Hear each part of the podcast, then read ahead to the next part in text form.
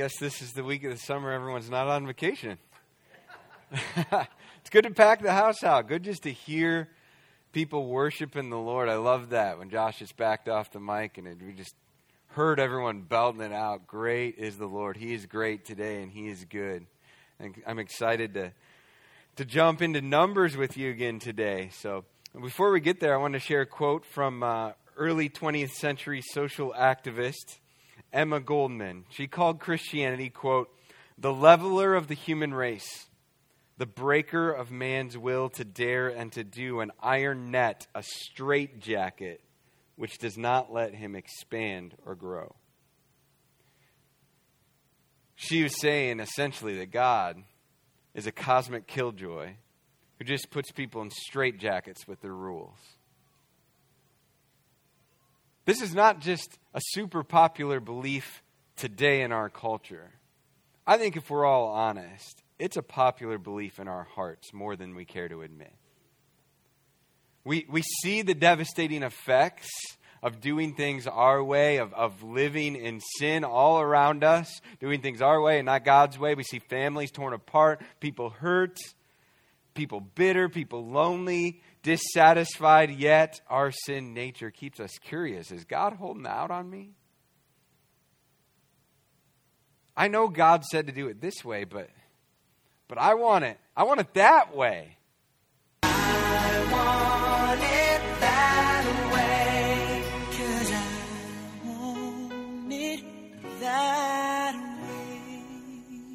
Tell me why. I had to. I had to. Okay, we're, we're in numbers. We're going to have a little fun with it, add a little spice. If you're not a Backstreet fan, don't worry. The title next week is an NSYNC song. So we'll cover the whole bases. All right. So the title of this message is uh, "I Want It That Way," and I think it's I think it's actually really fitting. So if if you have a Bible or you have a Bible app, open up to Numbers. We're we're starting in chapter 14, verse 39, and we're going to go to the end of chapter 15 today, Numbers 14, 39. While you're going there, though, we're going to see the people over and over in this scripture today going, No, I want to do it my way, okay? I want it that way. And God's going to go, No, time and time again, that way, doing it your way actually leads to death, quite literally in this section, and destruction. And time and time again, God's going to remind them, Hey, walking in my ways is actually what leads to life and to peace and to joy. So that's what we're going to see. Um, if you haven't been with us for the Numbers series yet, I'll just try to catch you up real fast. So if you if you jump way back to Genesis, in Genesis 12, God makes a promise to Abraham Hey, I'm going to make a great nation of you and your descendants and give you this promised land. And we see that, that even people, it, he was pointing towards the Messiah, people are going to um, be saved one day through you. That's, that's the, the blessing. So, this, this family line, this, this special people, God's people, are, are, are going to bring in the Savior one day, Jesus. But before we get there, here we are in Numbers, and He's brought them out of Egypt. They were in slavery. He frees them from slavery through the leadership of Moses and Aaron, parts the Red Sea. And now here they are out in the wilderness, and they're about to go into this land that God promised them that's flowing with milk and honey, that's abundant, that's great.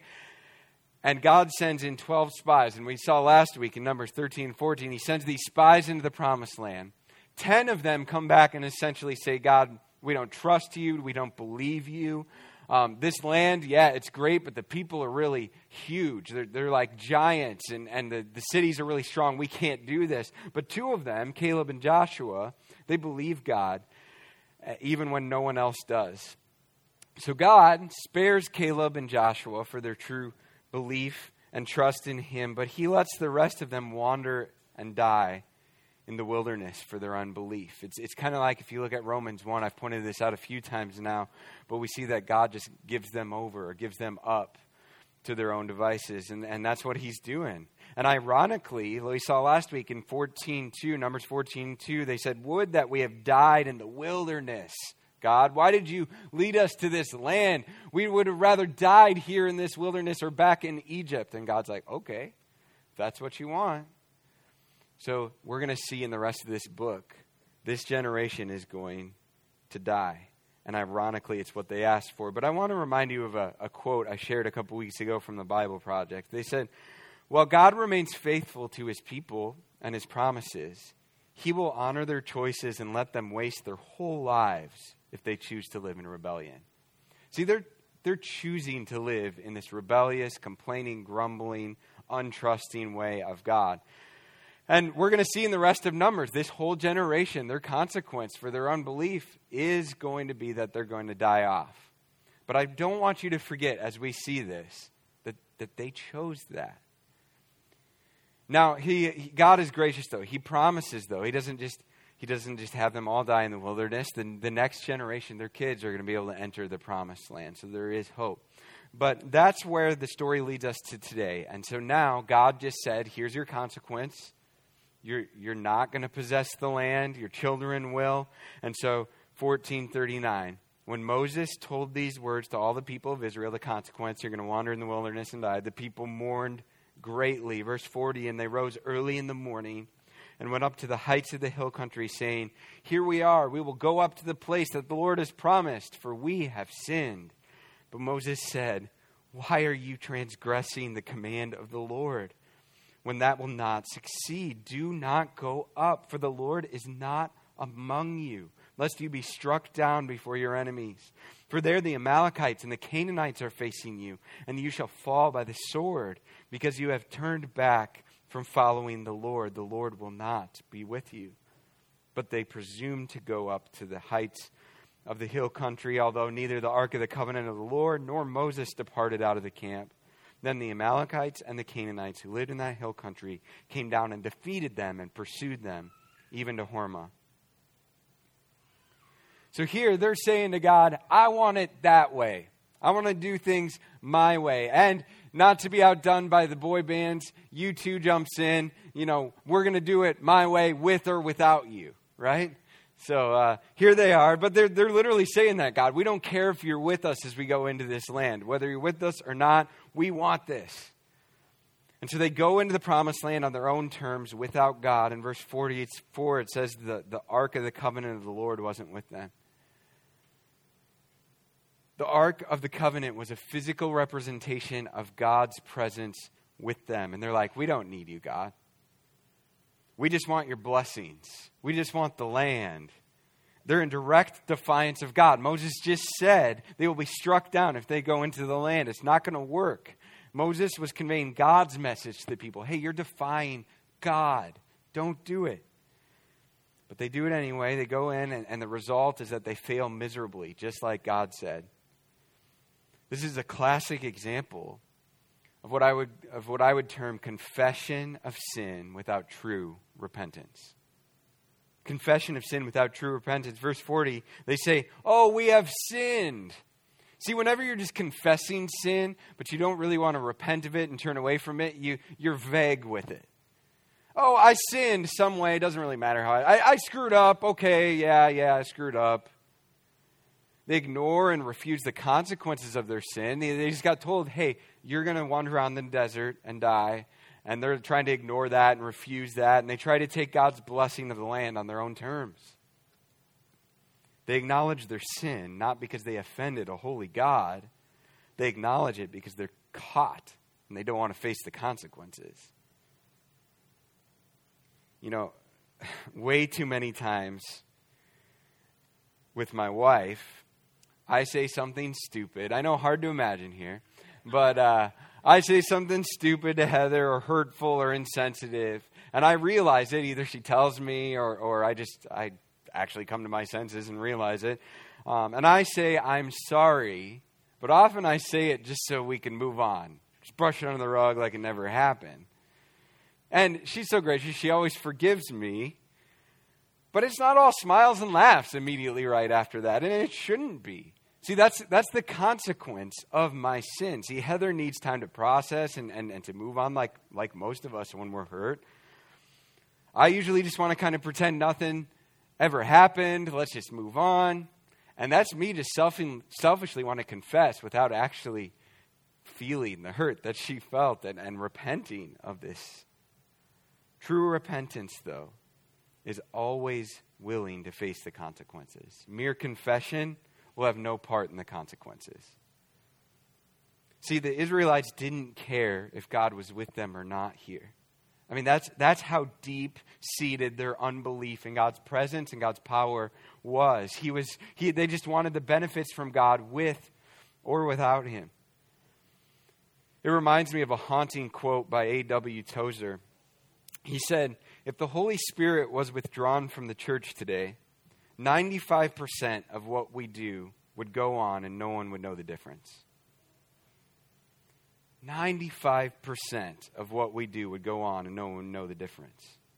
God help us from ever reaching that point as a church, as a people. We need to be so dependent on Him and His presence that the blessings and benefits we get from Him would just be secondary. He is here with us, He is among us. We need Him. We can't do this church thing without Him. And this is a challenge for us individually as well. We need to care more about Jesus himself and his presence with us than the blessings and benefits that we get from him. So, the next section how does God respond? He responds graciously, but he responds firmly and goes, No, I want it, I want it my way. I want it this way. So, chapter 15, verses 1 to 31, God is giving them uh, he's guiding them with his ways and his laws when they get into this promised land. He's looking ahead. After all their stubborn rebellion, he still is patiently guiding them, and he even talks to them. 15:1 The Lord spoke to Moses, saying, "Speak to the people of Israel and say to them, when you come into the land you are to inhabit, which I am giving you." And he goes on and gives gives some laws there. But he still speaks to them after all of their unbelief and their grumbling. It's like he's going, okay, that happened. There's consequences, yes, but now let's get on with my plan. He's unwavering in his promise to them. God's rules, his laws, are undeserved, tender acts of grace and kindness. You might be like, rules? Laws are kind? No, they're, they're oppressive, they're cruel, they're a straitjacket. But rules and laws were here, God gives them here to help them live a life of peace and joy with Him when they get to this promised land. See, if God wanted to be oppressive and cruel, He would actually give them no guidance. He would give them no laws. Right, parents? Terrible parents don't give their, their children any rules or laws because they're just being lazy parents, if they're honest. He's giving them these because he's like, I created everything. Everything that you see, I created you. I created how this whole universe works. You would think I would know how it's going to work best. So, if you really want to experience me and experience joy and life the way it's meant to, here's the way to go. And he gives them these laws. It's a, it's a gracious act of him. God, God's commands today are also meant for our true freedom and our true joy. God's ways aren't a cosmic killjoy, they're actually gracious help to us. Think about it. He created everything, everyone. He knows how it works best. So that's, that's kind of a summary. You can go back and, and look at some of those laws just to explain a little bit about them. Um, the laws themselves actually assume that this promised land is going to be abundant. It's going to be amazing. He adds to their animal sacrifices that he required of them. In earlier laws, he adds now you have to bring a little bit of oil, a little bit of flour, a little bit of wine. Well, they don't have those things right now. They're out in the desert. So he's saying it's going to be fantastic. He's looking forward with hope and with help to them. It's going to be plentiful. It's not if, but when. Now, as we turn the corner to this next section, 15, 32 to 36. We're going to see this story that's a little unnerving. So I want to give you um, kind of, kind of a, an example to try to help us grapple with this. So imagine for a second that you're a dictator of a country and you make the laws and you're also the judge and the jury. Okay, you're the dictator. You, you can do what you want. So you make a law that nobody can eat breakfast on Sundays. Okay, now for some of you, you're like, that's fine. All I do is drink coffee for breakfast. Well, you can't drink coffee then, okay? We'll go, we'll go there. So um, you can't eat breakfast on Sundays, but your purpose, and you share this with everyone. You share it with everyone. Hey, the reason I'm doing this is so that you can prepare your hearts and your minds to worship God at church on Sunday. So you'll be spiritually hungry when you come to church, I, which is actually a great purpose. It might even be a great practice for you. Um, but besides the point, imagine you're the dictator, you make this law, and you say, oh, by the way, if you do eat breakfast on Sunday mornings, you're going to be put to death. Now, everybody knows this law. It's been, it's been written multiple times in law books. It, has been posted on Facebook and Instagram. It's, it's everywhere. People know this, okay? They know they're not supposed to do it, and they understand the reason why. Then, inevitably, one morning, a guy is seen sneaking a bite of granola bar on Sunday morning. Would it be right, just, and good of you not to have this guy killed? No, it would not. Your words don't mean anything if you don't follow through there, and you can't be trusted. See, often we see in the Bible, when God punishes people with the death penalty, we think that he's a tyrant. When in all actuality, he's being a good, just, and trustworthy God. He's simply following through on the punishment he said would happen if you disobey his good ways. He's God. He knows what's best for his people. He created them. See, God is good and he is just simultaneously. Those things are never in conflict with each other. The best leaders are fair and consistent, and God is the best leader of all. So, let's look at the story. 1532. While the people of Israel were in the wilderness, they found a man gathering sticks on the Sabbath day. And those who found him gathering sticks brought him to Moses and Aaron and to all the congregation. They put him in custody because it had not been made clear what should be done to him. And the Lord said to Moses, The man shall be put to death. All the congregation shall stone him and the, with the stones outside the camp. And all the congregation brought him outside the camp and stoned him to death with stones, as the Lord commanded Moses. Intense story, right? Now, there's there's some question here. It's like, well, why didn't they know what the punishment should have been? They actually did know that the punishment should have been death. They were just trying to figure out how are we supposed to kill this this guy. That's what they were clarifying because if if you look, this guy would have known that he wasn't supposed to be doing work on the Sabbath. It was a clear violation of God's laws and ways. So when they were they just got out of Egypt, they the Red Sea was parted for them. They went to Mount Sinai where they got the law, the Ten Commandments, and, and, and other laws from the Lord.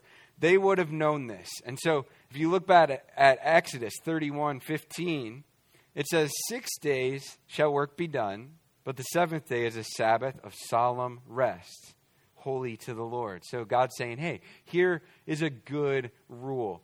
Take a day and set it apart to rest and to worship me. Whoever does any work on the Sabbath day shall be put to death. And then a couple chapters later, Exodus 35, 2, same thing. Six days work shall be done, but on the seventh day you shall have a Sabbath of solemn rest, holy to the Lord. Whoever does any work on it shall be put to death. You look at this story and you see this guy picking up sticks, and you're like, is it really that big a deal? It was. This was no small sin. This guy was not innocently unaware of what he was doing. It was a high handed sin. He knew what he was doing. Don't got, get caught up in the thinking, oh, I was just picking up some sticks.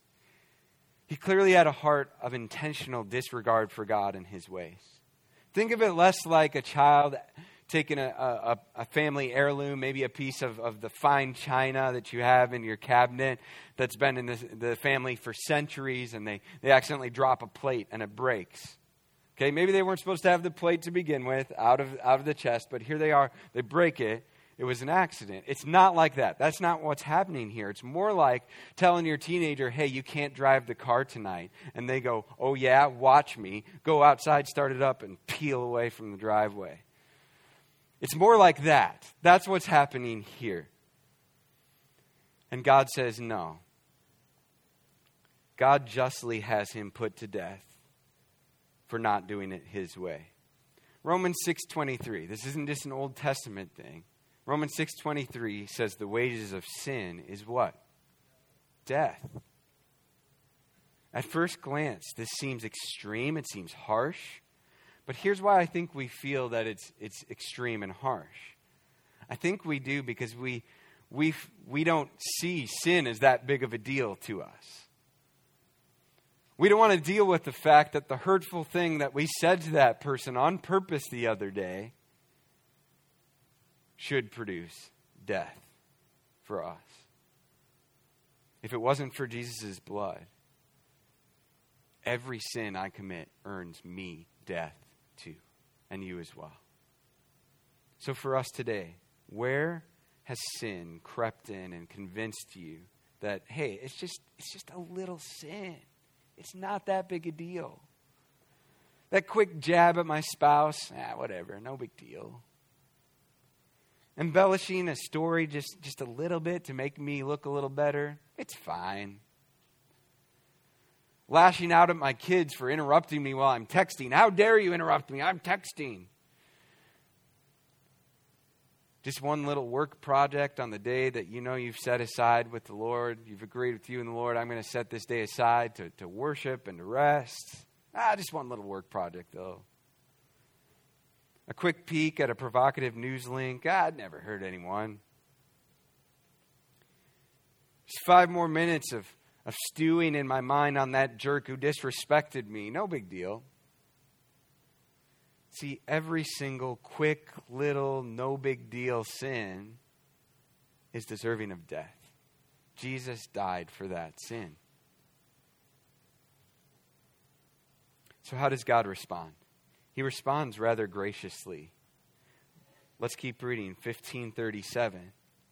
The Lord said to Moses, Speak to the people of Israel and tell them to make tassels on the corners of their garments throughout their generations, and to put a cord of blue on the tassel of each corner. And it shall be a tassel for you to look at and remember all the commandments of the Lord, to do them, not to follow after your own heart and your own eyes, which are, you are inclined to whore after. So you shall remember and do all my commandments and be holy to your God. I am the Lord your God, who brought you out of the land of Egypt to be your God. I am the Lord your God. See, church, personally, I've, I've been blown away at how gracious God is in Numbers and in the Old Testament. He definitely justly punishes, as we just saw, but now he's guiding them. He's giving them tangible, practical help. Hey, you guys have a hard time remembering my commands. Here, put some tassels to remind you. I mean, he's giving them super, super practical application to help them live in the way of life. The very people who just grumbled, who complained, who rebelled, who distrusted him over and over and over, here he is helping them. The more I really dig into the Old Testament, the more I realize how crazy, slow to anger God actually is. He truly is slow to anger, abounding in steadfast love. His nature truly has not changed from the Old Testament to the New Testament to today. Notice in the last couple verses here, 40 and 41, your God is said three times. It's, it almost gets annoying. It's, it's so redundant. Your God, your God, your God. But here's what God is doing He's giving them a tangible way with these tassels to remind them that God is their God. I am your God. Yeah, you didn't trust me. You didn't want to go into this land. Yeah, you've complained. Yeah, you've rebelled. You've complained again, and then you've rebelled some more. But hey, I am still your God. God graciously reminds Israel of two realities by having them put these tassels on their garments. One, He's telling them and reminding them hey, following my way leads to life, joy, and peace. Just, just look at Caleb and Joshua and the reward they're going to get of the promised land. It leads to life, joy, and peace. And secondly, he's reminding them with these tassels that following your way leads to death, despair, and destruction. Look around, you're wandering in the desert. People are dying because of, of people going their own way. So he's giving them this tangible reminder my way is the best, your way is not. Today, God gives us a gracious reminder as well. And it's right there it's a cross. Following your way actually led to Jesus' death on the cross. We need to let the cross remind us that, that when we're doing things our way, it leads to death. It led to the death of Christ. And, and we need to let the cross remind us that doing things our own way actually destroys us in many ways as well. How much suffering, how much heartache do we endure in life simply because we chose our own destructive ways over God's? C.S. Lewis had, had an illustration of walking his dog. He said, Suppose you're taking a dog on, on a walk through a turnstile or past a post. You know what happens, well, apart from his usual ceremonies in passing a post. I think that's what he's referring to. Um, he tries to go to the wrong side of the post and gets his head looped around the post. And you see that he can't do it and therefore pull him back. You pull him back because you want to enable him to go forward. He wants exactly the same thing, namely to go forward. For that very reason, he resists your pull back or, if he's an obedient dog, yields to it reluctantly as a matter of duty, which seems to him to be quite in opposition to his own will, though in fact it is only by yielding to you that he will ever succeed in getting where he wants to go. And this is us. This is you. This is me. We want to just do things our own way. And how much suffering and pain, how many times do we just have our heads caught around the post because we're like, no, God, I'm not doing it that. I'm going this way. And, and he's like, okay, it's not going to be good.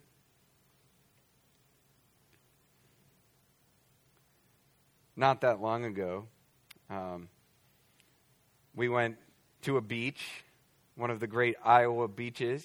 We're known for that, I think. Um, but no, at a lake, or we like to go to Big Creek on Saturdays or, or, or uh, Don Williams. And if it's a hot Saturday, you'll find our family uh, having a good time out at the beach. And uh, we'll get the grill out and grill something up. Kids are splashing around and build a couple sandcastles and uh, have a water fight. You know, we, we, just love, we just love doing that. So um, we're, we're having one of those a few weekends ago. And to be honest with you, I, I, I don't even want to admit this, but I, I woke up that day for some reason and was pretty grumpy. I don't, I don't know why. Probably just because I'm sinful by nature. I don't know. I just in a bad mood. And I let that show and I let that affect that whole day. And you know what it did? It killed my enjoyment of that day. It killed my enjoyment of God's creation and of my family. And it, it kept my wife and my kids from enjoying that day as much as well. And it upended my witness to those with me and around me. See, I was the dog with my head wrapped around the pole. But the cross is God's tangible example. As you see cro- crosses in our society, you see them all over the place. You, you see cross necklaces, tattoos. Um, you, you see crosses in a lot of places. Let it remind you that doing things your way leads to death. But also let the cross remind you that following God's way leads to life. See, here's the thing about this cross right here it's God's gracious reminder that doing things His way leads to life. Do you know why? Because that cross has nobody on it right now. That tomb is empty. Do you know why? Jesus is not dead, He is alive. And so he wants us to walk in that newness of life. He wants us to experience that resurrection life that he paid for with his life. See, following his good commands is, is following after Jesus' heart, who, who emptied himself to the point of death, humbled himself to the point of death on a cross, so that he could have new life. So he would be resurrected in order that we, if we repent and believe in Him, could experience that life as well. Let the cross remind you that when Jesus did things God's way, it brought life for Him and all who would repent and believe. The cross is God's gracious reminder, one, that doing things your way leads to death. It's definitely a symbol of death, destruction, despair. But it also, when you see the cross, let it remind you that doing things God's way actually leads to life, to resurrection life, joy, and peace. So let me share with you from Romans 6. 21 to 23 to end. It's so fitting. Romans 6:21 But what fruit were you getting at that time from the things of which you are now ashamed from doing things your way For the end of those things is death But now that you have been set free from sin and have become slaves of God the fruit you get leads to sanctification and its end eternal life for the wages of sin is death but the free gift of God is eternal life in Christ Jesus our Lord Let's pray. Father,